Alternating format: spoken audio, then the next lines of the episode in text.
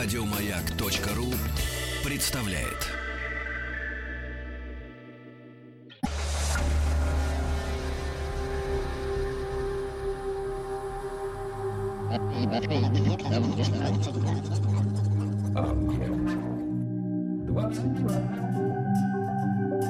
Объект двадцать два. Литературный, литературный, литературный Нобель. Нобель. Нобель. Это «Объект-двадцать два», я Евгений Стаховский. Очередная серия проекта, посвященного лауреатам Нобелевской премии по литературе. Мы добрались до тысяча девятьсот пятьдесят третьего года, и это такой, на мой взгляд, очень сложный момент, потому что лауреатом Нобелевской премии по литературе в тысяча девятьсот пятьдесят третьем году стал сэр Уинстон Леонард Спенсер Черчилль, британский государственный и политический деятель, человека, которого, в общем, сказано столько, что, что э, с одной стороны, хочется не повторяться, а с другой стороны, Черчилль как писатель, вообще-то, по моим ощущениям, гораздо менее исследованная такая территория, нежели Черчилль, безусловно, как политический деятель. И здесь уже Александр Яковлевич Левергант, профессор, литературовед, доцент кафедры сравнительной истории и литератур эр гэ гэ у, главный редактор журнала «Иностранная литература». Александр Яковлевич, здравствуйте. Добрый вечер. Да, спасибо, что вы очередной раз нашли на меня время. Ну и вот такая, а, ну, мне, я сказал, да, мне кажется, такая сложная с литературной точки зрения фигура нам с вами сегодня досталась, да? Сегодня нам как предстоит о ней поговорить. И м- я, честно, вот я вам честно могу сказать, я так слегка теряюсь. С одной стороны, ну, правда, о Черчилле сказано много. Тома написано, да, библиотеки целые о нем написано, о его карьере, о его жизни, о его биографии, о его политической, государственной де- деятельности и так далее. А с другой стороны, Нобелевская премия по литературе, что само по себе интересный момент, и который он получает, в общем, видимо, как историк, да, в первую очередь, повторяю тем самым подвиг Теодора Момзена. Это тысяча девятьсот второй год. На заре Нобелевской да, премии, да. да. Ну вот, э, я не знаю, с чего начать. Может быть, с, с, с напоминания о том, э, самой Нобелевской премии, да, то есть почему э, Черчиллю дали Нобелевку именно по литературе, потому что известный факт, что его номинировали на Нобелевскую премию мира, но вроде как там были спорные моменты. Все-таки Черчилль — человек, который много, ну, по крайней мере, был, да, в государственной истории, а, как человек, вокруг которого все время были какие-то войны, и вроде как премию мира ему дать сложно, да и поговаривают, что и он и сам, прослышав об этом, отказывался, говорит, ну какая мне премия мира, ребята, ну о чем вы говорите? И его вроде как хотели уже, ну хоть чем-нибудь вот таким большим, ну главной премией, да, к середине двадцатого века, как ни крути, а, уже наградить, и литература в этом смысле показалась вполне себе таким компромиссным вариантом. Тем более, что парадокса тут никакого особенного нет, потому что Черчилль, будучи действительно политиком, министром, потом премьер-министром, всегда писал. Им написаны тома. Вот вы сказали, что о нем написаны тома, но он и сам написал очень много.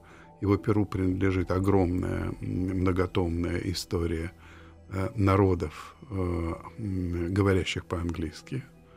По всей видимости, за это в основном он и получил. И кроме того, он написал огромную уже и переведенную теперь у нас историю Второй мировой войны. В шести томах она, по-моему, да? Ну да, да. То есть, э, э, кроме того, когда он был молодым офицером и служил, и, кстати, служил очень здорово, и отличался героизмом в Южной Африке, он там даже бежал из плена, он это тоже все описал. Он писал мемуары, он писал э, очень забавные очерки.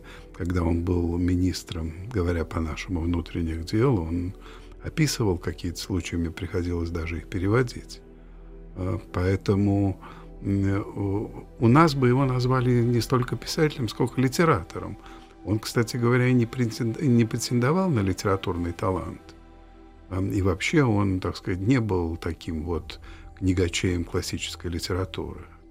Но писать он писал постоянно. Я уж не знаю, что там писали его секретари и что писал он сам, но из-под его пера, повторяю, вышло очень много книг. Поэтому давать такому человеку, как Черчилль, премию мира действительно смешно. Я думаю, Черчилль бы весело посмеялся над этим. очень может быть даже без сослагательного наклонения.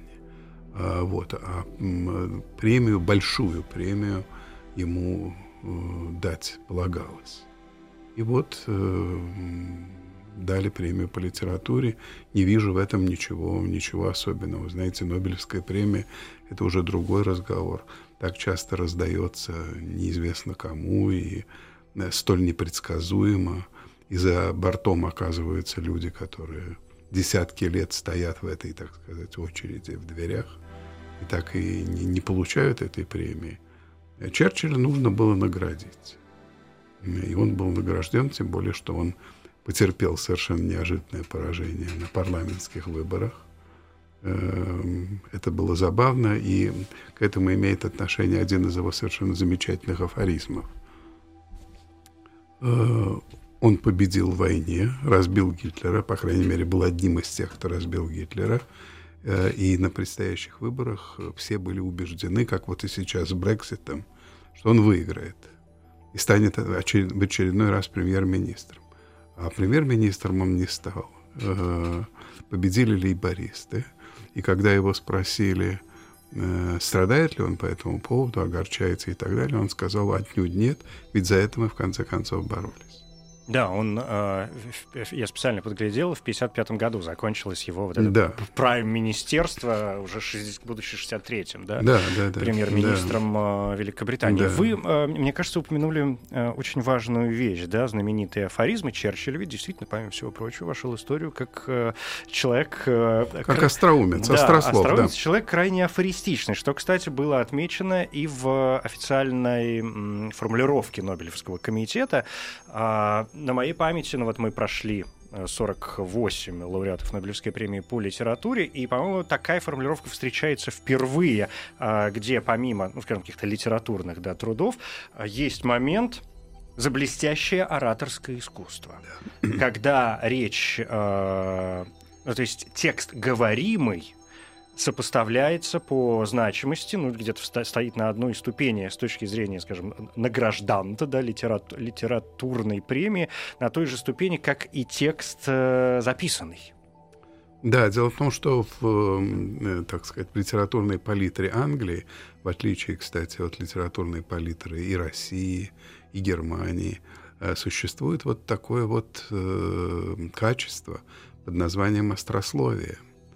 Умение вовремя, ядовито, остроумно сказать что-то. И Черчилль обладал этим искусством в высшей степени. Он умел, что называется, отбрить, он умел очень сильно обидеть, он умел посмеяться в самый тяжелый момент, никогда не терял присутствие духа. Англичанам, как известно, вообще свойственно уметь шутить в самых тяжелых обстоятельствах. Знаменитый британский юмор, да. А британский юмор, который... Далеко не, не раз, всем понятен. Который, да, во-первых, не, не, не всем понятен, а главное, не раз спасал их. Англия не раз оказывалась в сложном положении, но англичане никогда не теряли этой способности. И Черчилль, непримиримый враг гитлеризма, э, в самые тяжелые моменты, во время битвы за Англию осенью сорокового года, когда вся Европа была э, у ног Гитлера, в том числе и Франция, выступая в парламенте, через слово шутил.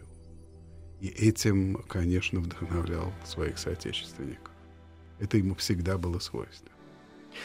Я специально, конечно, подсмотрел, но я не мог этого знать на память. Возвращаясь к литературному творчеству, вы сказали о том, что он писал всегда и написал очень много. Первое произведение опубликованное — это тысяча восемьсот девяносто восьмой год, The Story of the Malakand Field Force, ну, то есть это история э, битвы на Малаканском поле. Да. То есть это уже, в общем, такой практически дневниковая запись. Тот самый нон-фикшн, да, которым он занимался. Да, он, он сочетал в себе, он был одновременно, я об этом сказал, и очень смелым и распорядительным офицером, и одновременно с этим, с этим он был военным корреспондентом. Он описывал те э, сражения э, во славу Британской империи, в которых сам участвовал. То есть он выступает изначально как журналист, по большому счету? Да, он выступает как журналист и э, пишет об этом очень, очень легко, весело, живо, остроумно. И, между прочим, еще одно свойство, которое характерно не только для Черчилля, но и для его соотечественников, свойство, которому, которому и нам бы поучиться. Он э, никогда не жалел самого себя. Он очень любил поиздеваться над самим собой. Вот эта вот э, способность к самоиронии для Черчилля очень характерна. В этом смысле он, конечно, был типичным англичанином. Потом он вслед за э, Оскаром Уайльдом и другими острословами всегда находил какое-то э, какое-то парадоксальное зерно. Всегда э, высказывал мысль, которая на первых порах, в первый момент казалась абсурдной, а потом э, оказывалось, что она несет в себе зерно здравого смысла. Так, например, э, еще один знаменитый его афоризм, когда Черчилль его все время повторяют, и, кстати сказать, очень часто вкладывают в уста и другим людям, потому что афоризмы никогда не живут на одном месте, они все время перемещаются от одного крупного э, политика, художника, писателя к другим. Э, он сказал, что ничего нет хуже демократии, да, но ничего лучше не придумано. Я говорю в данном случае, так сказать, не цитирую, а просто передаю смысл того, что он сказал. Mm-hmm. Это знаменитая фраза, э, которая тоже вот, э, не знаю уж, приписывается она ему или он ее произнес сам, но, зная его умение пошутить, я поострословить вполне мог, ну, мог ему это же, сказать. Да, ему же принадлежит, э, уж не знаю, мне кажется, в этом, э, по-моему, сейчас не сомневаетесь, хотя, может быть, вы сейчас как будете противоречить, э, принадлежит Черчиллю и другая фраза о том, что главный довод против демократии — это пятиминутная беседа с рядовым э, избирателем. Да-да-да, это тоже очень известное высказывание. При этом он э, с большим презрением и никогда это не скрывал, относился к человеку, который его победил на выборах, премьер-министру Этли, э, решительно во всем не похожим на Черчилля. Он был человеком маловыразительным, неостроумным, очень небольшого роста. Черчилль-то был крупный очень. И Черчиллю принадлежит остроумное высказывание, которое мне очень нравится. Э, к зданию парламента подъехало пустое такси, из него вышел Этли. Вот, у него очень много такого. Вот эта вот книжка, которую мы смотрели mm-hmm. с вами перед началом передачи, Уинстон Черчилль «Изречения и размышления», она, в общем, относительно небольшая, а могла бы быть томов при многих тяжелее. Но тут вы собрали, она же под вашей редакцией, да, эта книга? Собрал, собрал ее вовсе не я, а известный черчиллевед-англичанин, а мы это просто все перевели. Mm. На русский уже. Да, я ничего этого не угу. составлял, а просто перевел. Да, понятно. Где, естественно, ну да, за Черчиллем можно было записывать и записывать, и хорошо, что многие это делали. Возвращаясь к Нобелевской премии по литературе, я совершенно неожиданно э, понял для себя вот какую вещь. И, и хорошо, что вы вспомнили про э, Бернарда Шоу. Тут еще один поворот намечается. О том, э, вы сказали, что напомнили о том, что Черчилль был ярым противником гитлеризма. Ну, это чистая правда, это, конечно, так. Хотя, в общем, как и многие другие политики, э, это, мне кажется, известный тоже факт. Э, ужас, идущий от Гитлера, распознал все-таки не сразу, а как-то уже в процессе. Но в отличие от Бернарда Шоу... Э, тоже, распознав, был а, бесстрашен. Да. А, а, но в отличие... И, и помимо того, в отличие же от Бернарда Шоу, м, он также ненавидел э, и коммунизм. Да, в, то вре- в то время как Шоу, скажем... Ну, мы говорили об этом, когда... Ну, говорили, Шоу был социалист, да, фабианец, совсем другая история. Mm-hmm. Да, а Черчилль был э, правый консерватор, э, причем он был действительно настоящий консерватор э, во всех смыслах этого слова. И, конечно, э, большевизм, коммунизм, социализм был для него э, чужим э, и вредноносным явлением в политике. И он, э, известна его фултоновская речь. Как только война закончилась, он был политиком очень жестким и прагматичным. И как только война закончилась, когда он держал язык за зубами, потому что Советский Союз был союзником, и, как мы понимаем с вами, немаловажным, он очень радовался, когда Гитлер напал на Советский Союз, Советский Союз вступил в войну, Англии сразу стало легче. Ну, да. Потому что был момент, как, когда, не будем забывать, когда э, Англия воевала против Гитлера одна.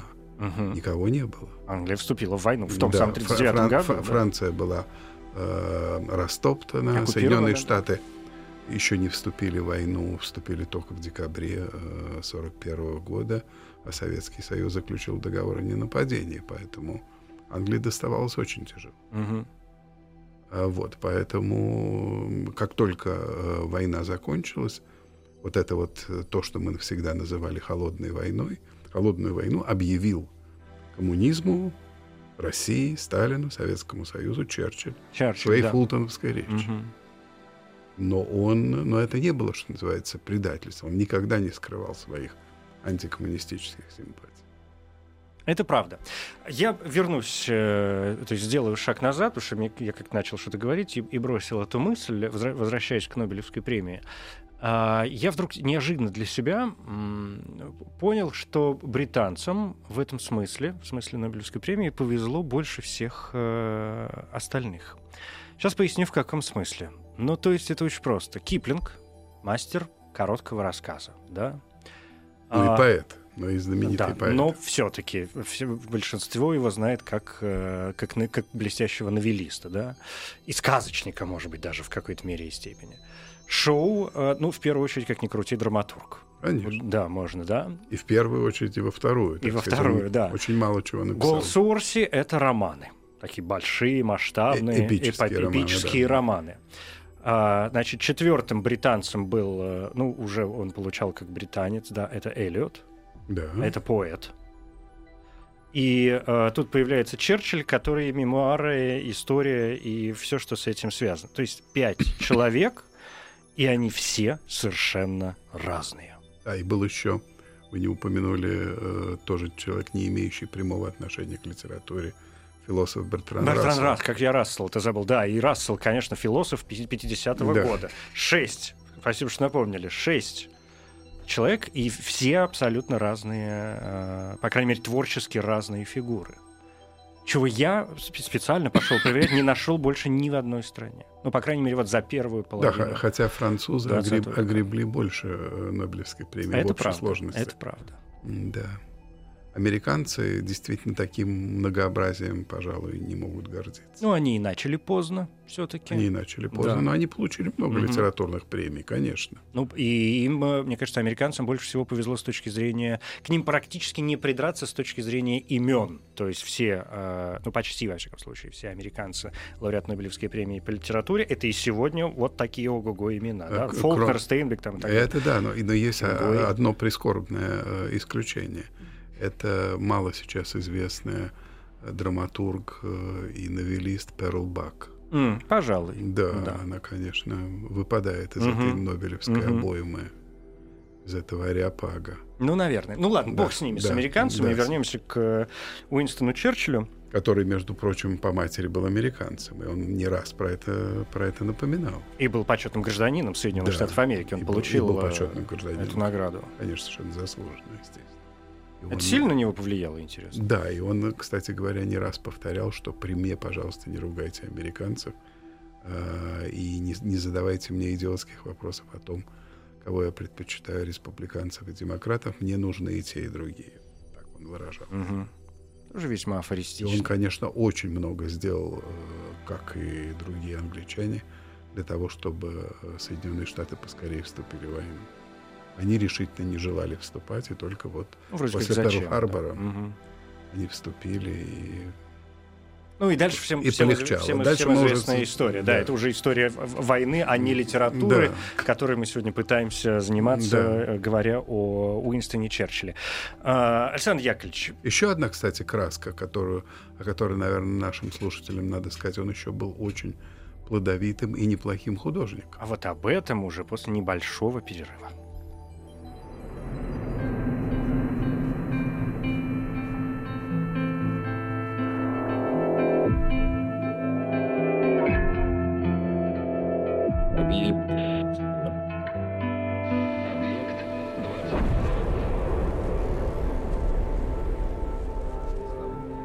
Объект двадцать два.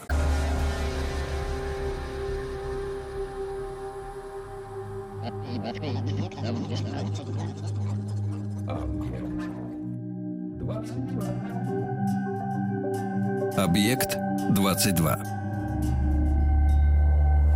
Литературный, литературный, литературный Нобель. Нобель. Нобель. Я Евгений Стаховский, здесь Александр Левергант, профессор, литературовед, лауреат Нобелевской премии пятьдесят третьего года Уинстон Черчилль нас сегодня м- занимает. Вы, мы остановились на том, что Черчилль был, помимо всего прочего, еще и художником. Да, он был живописцем. Да, что очень, роднит его очень, со многими другими. Да, он очень любил это занятие, которое, по всей видимости, его сильно отвлекало от серьезных политических дел. И существует очень много историй, в том числе и анекдотов о том, как он писал картины, как, например, во время одного такого сеанса к нему якобы в его дом заявился его отец, а вернее призрак его отца, с которым он беседовал. Он описал это, кстати, в одном своем забавном рассказе, где отец расспрашивал его, чем он стал заниматься, и, в общем, остался сыном недоволен, при том, что сын снискал такую славу во всем мире. Вот. Я не видел ни одной его картины, но он был вполне таким профессиональным средним живописцем.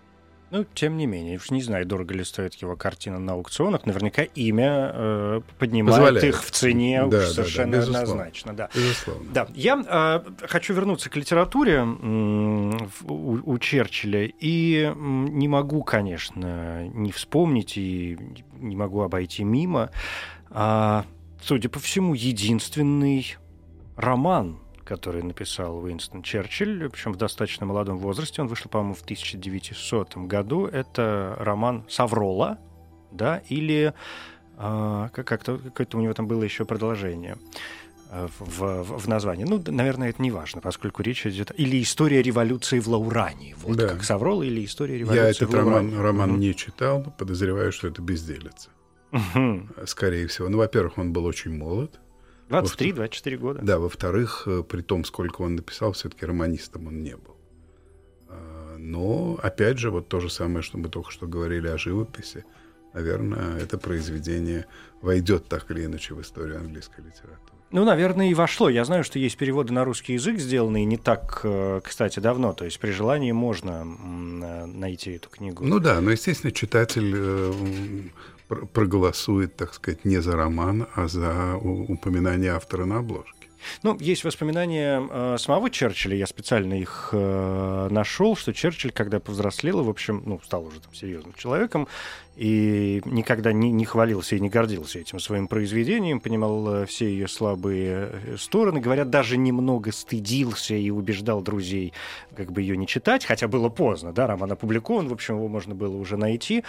И, м- да и никто особенно не читал. Никто особенно думаю. не читал, да, но сам вот Черчилль э, говорил, что характеры героев получились искусственными, а книга мне теперь самому напоминает опереточный роман. Ну да. Ну, может быть, он отчасти немножко и кокетничал тем самым. Но действительно, э, дело в том, что сфера его амбиций э, была в стороне. Вот, э, э, хотел было сказать литературного поприща. Нет, не литературного поприща. Уж, по крайней мере, романного творчества. Это не была его сильная сторона. Я думаю, что это занимало его в той же мере, что и живопись. Это было своего рода такое отвлечение. Но смотрите, живопись живописью, а в, даже в этом романе, сюжет которого нам, в общем, сегодня известен, он ведь не пишет, э, скажем так, какую-то фантастическую историю или какой-то любовный роман, он э, пишет, в общем, политическое произведение. Ну, историческое. Да? Историческое, да. Речь идет о вымышленной там, европейской стране, этой Лаурании, которой правит тиран, в ней есть, э, значит, Саврола, это имя, собственно, такого революционера, который там б- б- пытается поднять какой-то бунт, в общем, такое политическое, историческое произведение. Ну да, ну с другой стороны, так, таких произведений, господи, сколько их только ну, не написано. Понятно, да, да. А, вот, он, в общем, в данном случае не был, не был совершенно оригинален. Угу. Вообще про него рассказывают, что он при всем своем остроумии, острословии и вообще блеске не был э, литературно ориентированным человеком. Он, вообще говоря, довольно плохо знал литературу, и не только... мировую, но и своей страны. Когда ей заниматься с, с такой собственной ну, да. биографией? Ну, у него же, вообще говоря, должно было быть очень хорошее образование, закрытая школа и так далее, и так далее, и так далее, но он там не блистал. Это, опять же, повторюсь, не входило в сферу его амбиций. Потом политикой, и очень успешно, он начал заниматься очень рано, ему действительно было не до, не до литературы, а потом он занялся литературой уже как очень крупный, виднейший политик двадцатого века. Это уже совершенно другая история. Да. Ну, хорошо, бог с ним, с э, Савролой. Какие главные труды все-таки, да, вы вспомнили про историю англоязычных народов? Историю а... англоязычных народов и историю Второй мировой история войны. История Второй мировой да. войны, огромная. Это два многотомника. Угу. Это два многотомника, которые, собственно говоря, его прославили э, не в литературном, конечно, плане, а больше, больше в плане, так сказать, историко-литературном, скажем так. И что дало возможность Нобелевскому комитету избрать его победителем, вручить ему Нобелевскую премию. Уже наконец-то, в конце да, концов. Да. Уже наконец-то. С вашего позволения, тогда, может быть, немножко больше об этих произведениях, потому что, скажем, труд «Вторая мировая война» в шести томах. Понятно, что это серьезное произведение, и явно, что Черчилль не пользовался какими-то своими собственными впечатлениями, умозаключениями, то есть не только им. Конечно, да, на него работала команда. На него работала команда, mm-hmm. я подозреваю, я решительно ничего про это не знаю, но э, как человек сначала необычайно занятый, а потом э, уже и дряхлый, и довольно больной, его же разбил паралич потом, и все. Он едва ли мог э, просто рыться в библиотеках э, и писать это сочинение. Я думаю, что это делалось большой командой. Которая ему помогала, безусловно. Которая ему помогала, mm-hmm. хотя, конечно, он определял э, идеологию э, этих произведений, э, этих двух многотомников. Э, безусловно. Он был англоманом, он был действительно, как к нему не относись, но он был истинным патриотом своей страны. И, понимаете, его вот такая вот непоседливость и резкость, в общем, в каком-то смысле спасли Англию, потому что предыдущие премьеры, что там ни говори, они искали мира с Германией. Они не хотели войны. Не хотели ее оттянуть. Отсюда вот эти Мюнхенские соглашения, когда Чемберлен, над которым как только Черчилль не издевался, когда, а Чемберлен вернулся страшно довольный своей миссией, сказал: «Я привез знаменитая фраза, я привез вам мир». Над, над этой фразой Черчилль много издевался, в том числе и в своем втором двухтомнике, и говорил, что он привез не мир, а презрение народов и бесчестие. Не выбирал выражений, прямо скажем.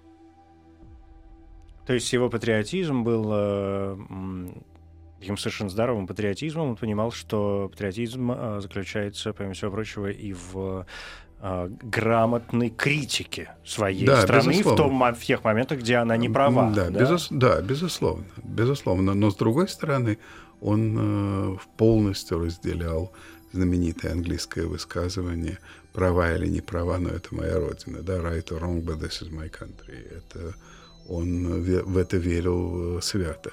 Кстати, мы э, э, вскользь упомянули Киплинга. Угу. Вот вам э, среди нобелевских лауреатов еще один, я имею в виду Черчилль, империалист.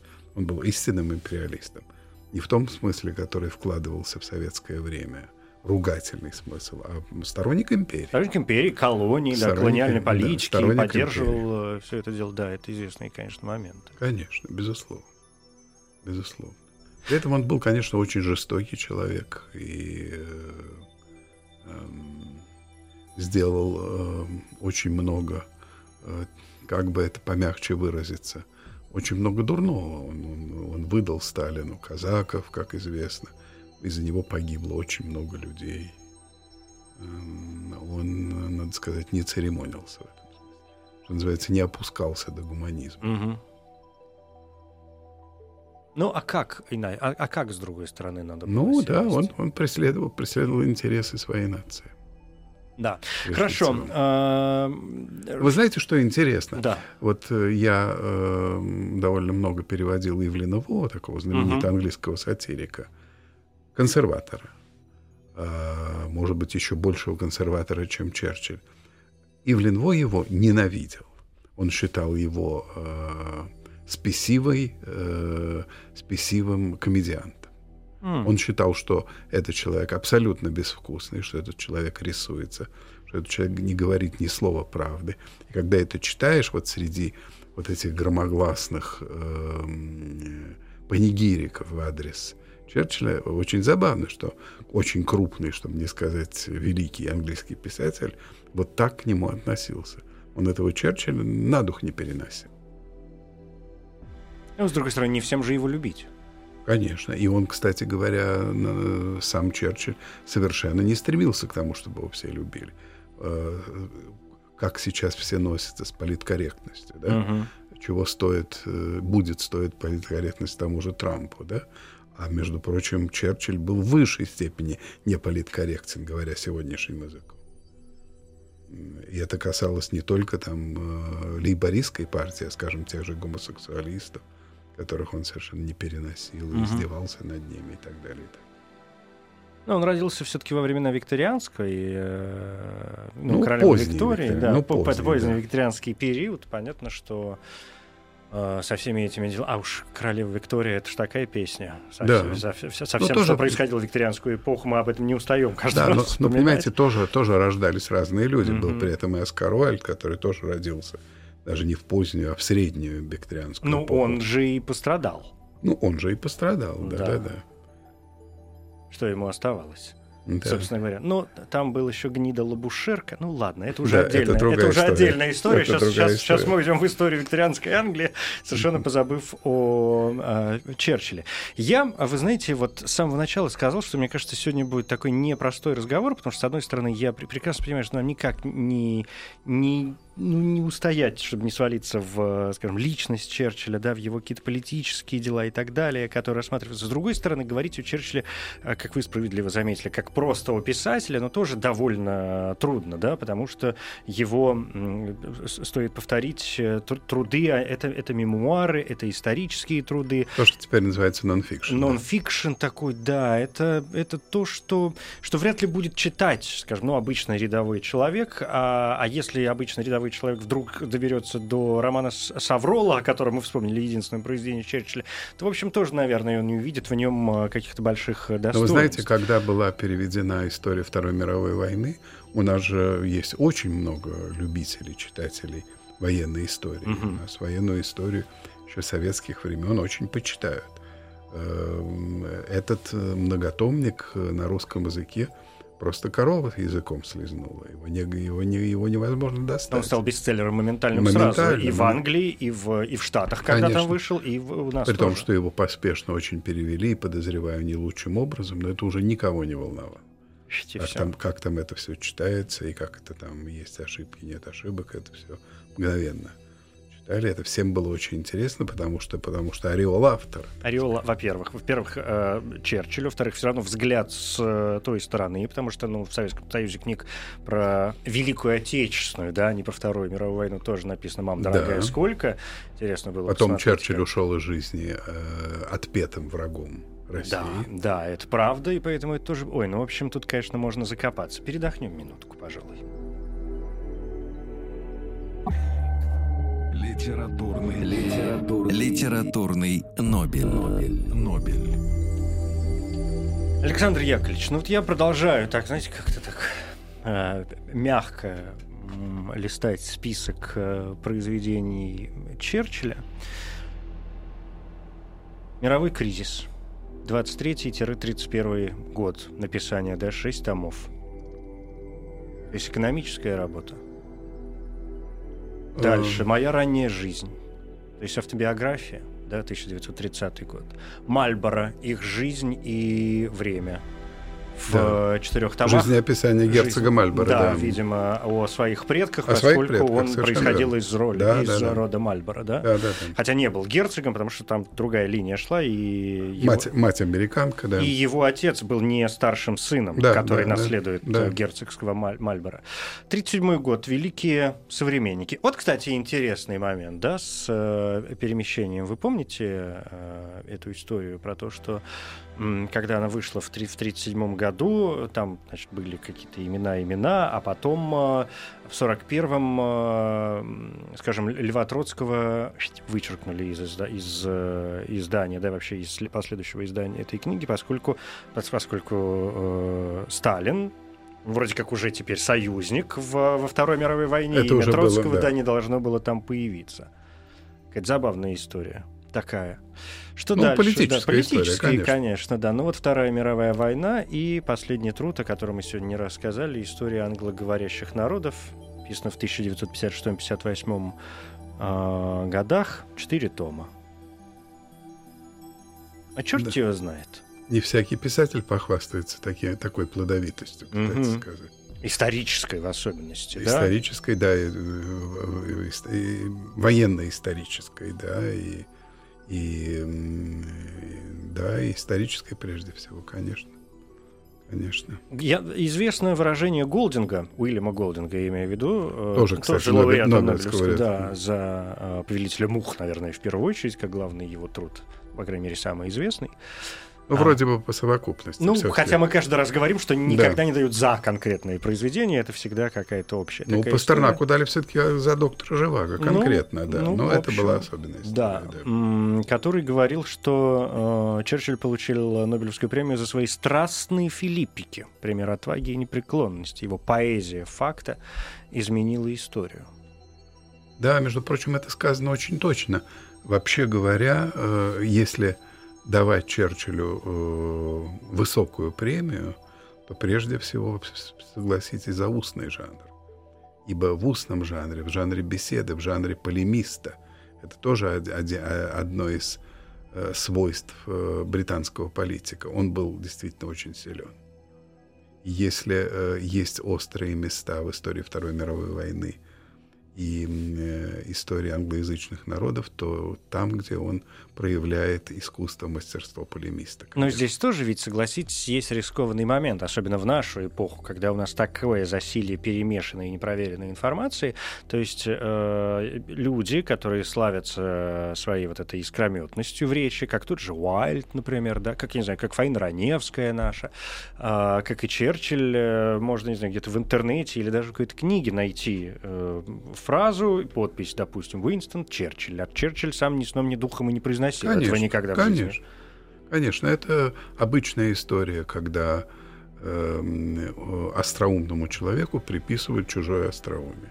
Это обычная история. Он не избежал таких э, он, он, сегодня. Он совершенно не избежал, не избежал этого, и я думаю, что мы никогда, в общем-то, и не узнаем э, истинной правды. А вот что касается его правдивости и научной точности его вот этих литературных трудов, по которым мы, так сказать, прохаживаемся в этой передаче. Вальяжно так туда-сюда. Да, да. все время сбиваясь, впрочем, угу. на политику, угу.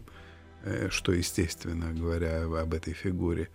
Я думаю, что серьезные ученые, которые занимаются с научной точки зрения теми же самыми англоязычными народами или историей Второй мировой войны, не раз ловили его на ошибках, на неправде, на передергивании и так далее, и так далее, и так далее. Ну и наука не стоит на месте. Ну и наука не стоит на месте. Открываются новые факты, открываются новые архивы, конечно. Где-то что-то появляется. Ну, в любом случае, спасибо великому Черчиллю за, за, за, да, за, за более, то, что, что он сделал. Тем да. более, что особенностью его таланта, как устного полемиста, так и письменного, так сказать, литератора, была его крайняя субъективность и не э, объективизм, mm-hmm. и не объективность. Он настаивал на это. Ну, имел право, наверное. Ну, имел право, спасибо, как всякий да. великий человек. Спасибо большое. Александр Левергант, профессор, литературовед, доцент кафедры сравнительной истории и литератур эр гэ гэ у, главный редактор журнала «Иностранная литература». Спасибо. Спасибо. Литературный, литературный, литературный Нобель. Нобель. Нобель. Коротко говоря, сэр Уинстон Леонард Спенсер Черчилль, британский политик, писатель и историк, годы жизни тысяча восемьсот семьдесят четвёртый — тысяча девятьсот шестьдесят пятый. Наиболее известные произведения: шеститомный труд «Вторая мировая война», четырехтомная история англоязычных народов, пятитомник «Мировой кризис», дополненный трудом «Неизвестная война. Восточный фронт».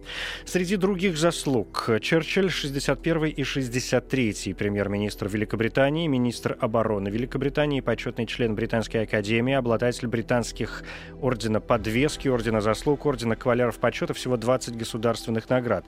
Кроме того, девятнадцать наград других государств. Кроме того, Черчилль — почетный доктор многих университетов, почетный гражданин США.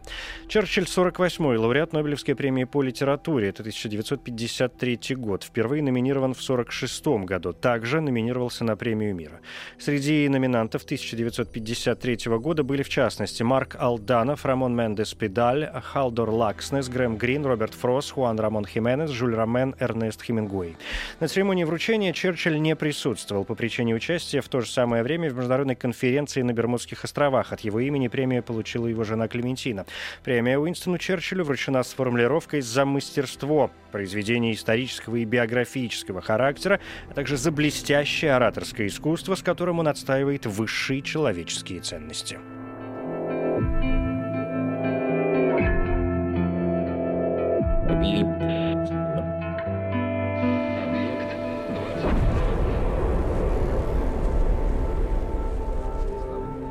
Объект двадцать два. Еще больше подкастов на радиомаяк точка ру.